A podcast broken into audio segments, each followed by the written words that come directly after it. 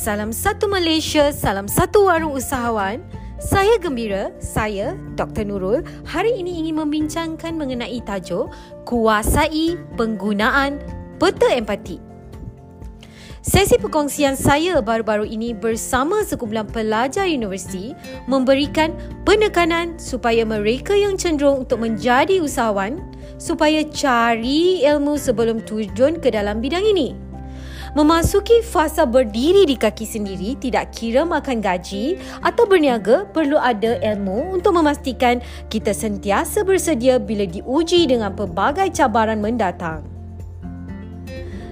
Saya mula membaca mengenai peta empati yang ditulis oleh Alex Osterwalder dan rakan-rakan dalam buku Value Proposition Design yang menyentuh mengenai beberapa perkara penting terutama mengenai peta empati yang mana ia sangat penting untuk membantu anda dalam menulis tawaran nilai atau value proposition dengan lebih jelas. Saya pernah menulis secara panjang mengenai empati dalam satu artikel yang lepas mengaitkan bagaimana empati dapat membantu anda membina hubungan baik dengan pelanggan. Dengan kebolehan menguasai ilmu ini, iaitu cara membina empati yang baik boleh bantu kita untuk jual kepada pelanggan yang terutama dalam keadaan terdesak.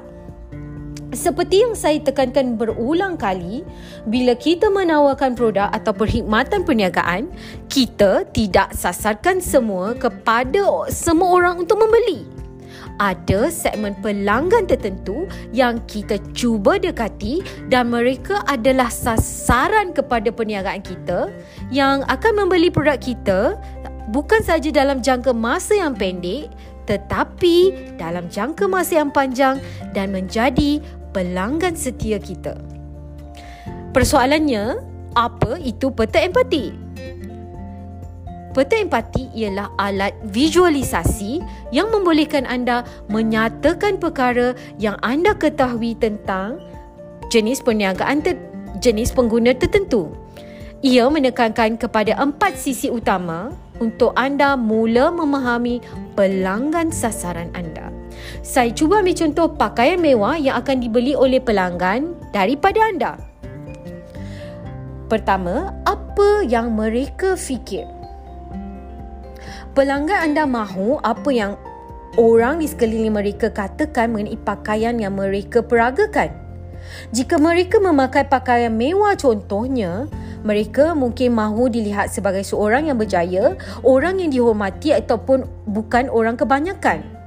Atau dengan lebih pendek, berkemampuan. Ini adalah sisi pandang pelanggan apabila mereka menerima produk atau perkhidmatan yang mereka perlukan. Contohnya, jika mengenakan pakaian yang sedemikian harganya, mungkin mereka mahukan pengiktirafan masyarakat bahawa mereka mengikut trend terkini bersesuaian dengan kerja atau umur mereka. Dan bayangkan jika mereka letak gambar mereka berpakaian sedemikian dengan membeli daripada anda, jika mereka dapat banyak like, mungkin juga menandakan persepsi penonton ataupun orang yang melihat social media mereka menganggap seperti apa yang mereka fikirkan. Kedua, bayangkan apa yang mereka rasa. Pelanggan mahu orang yang terdekat atau masyarakat mengatakan mengenai busana pakaian mereka mewah yang mereka pakaikan.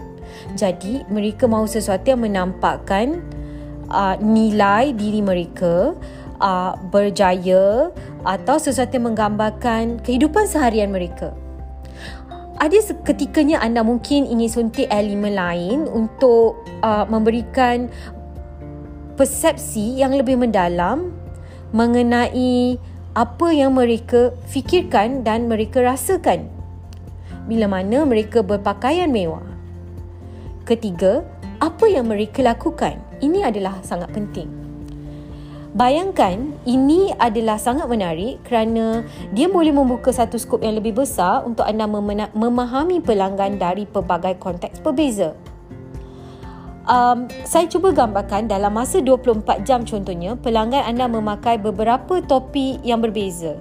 Maksudnya topi dalam erti kata tanggungjawab yang berbeza. Ada yang bekerja, sudah berumah tangga dan ada waktu lapang mereka bersama pasangan dan ada aktiviti-aktiviti yang dijalankan ber- berbeza dari satu masa ke semasa yang lain. Ini juga dapat di uh, manifestasikan melalui pakaian mereka yang bila mereka ke pejabat mereka mahu lihat yang mereka berkejaya bila mereka keluar bersosial mereka mahu kelihatan mewah dan mampu dan sebagainya dan yang terakhir apa mereka kata maklumat daripada bakal pelanggan mahukan adalah sangat penting anda akan lebih faham bila anda sendiri menjalankan gaji selidik secara terus dengan mereka. Penting untuk faham apa yang mereka tuturkan supaya anda boleh sediakan keperluan dan kehendak yang menepati apa yang mereka ingin capai. Anda juga boleh bertanya soalan yang lebih asas seperti apakah maksud mewah dalam definisi mereka sendiri dan ini juga dapat bantu anda untuk sesuaikan pakaian jenis yang bagaimana bersesuaian dengan mereka. Ada segelintir pelanggan mempaksikan harga sebagai kayu pengukur tetapi ada pula yang memanifestasikan uh, rekaan yang terhad sebagai mewah. Jadi setiap orang ada cita rasa yang berbeza. Oleh itu, penguasaan peta empati adalah amat bermanfaat untuk bantu anda lakar maklumat dan ilmu pengetahuan yang hampir dekat dengan kumpulan sasaran dengan memahami tingkah laku dan sikap pelanggan yang akan membeli produk atau perkhidmatan anda.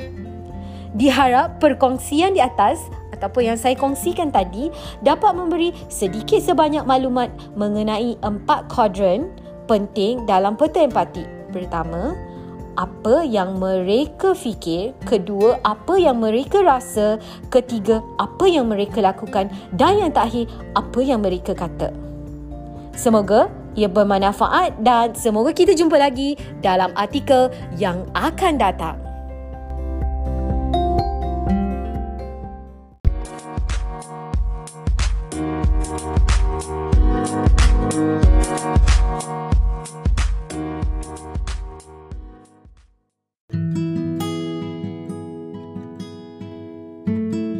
Jika anda ingin mendapatkan lebih banyak maklumat daripada perkongsian saya hari ini, anda boleh terus menaip www.warungusahawan.com untuk mendapatkan artikel-artikel pendek yang saya kongsikan secara percuma kepada anda semua. Jumpa di sana.